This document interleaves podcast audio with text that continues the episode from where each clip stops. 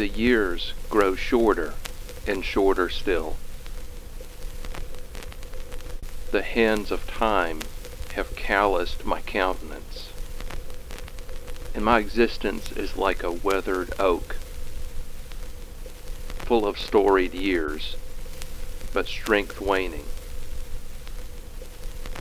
Certainty has given way to precarious thought. What was found is now lost. In the innumerable shifts and cracks of reason's foundation. The sum of my righteousness ebbs and flows.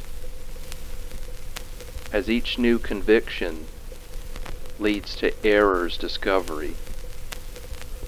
Yesterday's adaptations lead to tomorrow's victories, while last week's decisions lead to next week's catastrophe. Where were you when the realization came that all your riches and achievements are only dust in the wind,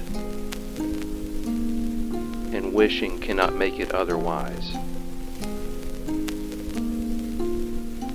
Yet the new perspective gained is like a looking glass for the tired soul. We see what we've made from our small corner of infinity and find the courage to continue shaping it. To have knowledge is both a blessing and a curse. For to know is to take on obligation, to exist with reverence, and your course forever altered.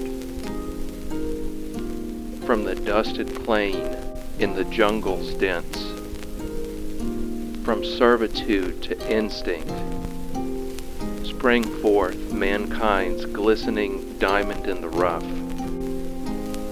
The question of why under which our former selves collapsed. The questions will subjugate our days and will be a songbird at the window in the black of night. Our messenger of mortality beckons. Answers, more answers you claim to seek find wisdom in doubt and certainty weak. The living know nothing but shadows of dreams. Only when first silent a sage will speak.